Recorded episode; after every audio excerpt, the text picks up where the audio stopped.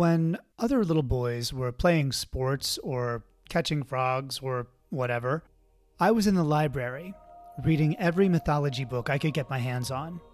It all started with Wonder Woman, then Clash of the Titans, the good one from 1981, and I was hooked. What started as a childhood fascination became a lifelong obsession. My name is Boston Blake, and I'm the host of the Mythic Perspective podcast.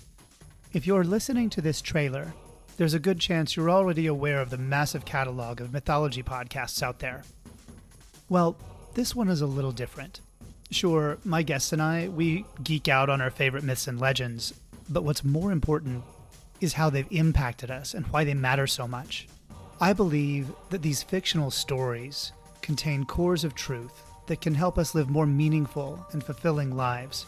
And it's not all Hercules and Thor and a bunch of calcified tales carved into clay. These archetypes live in modern media, in superheroes, in marketing and branding, in nearly every movie and TV show, and in our daily lives.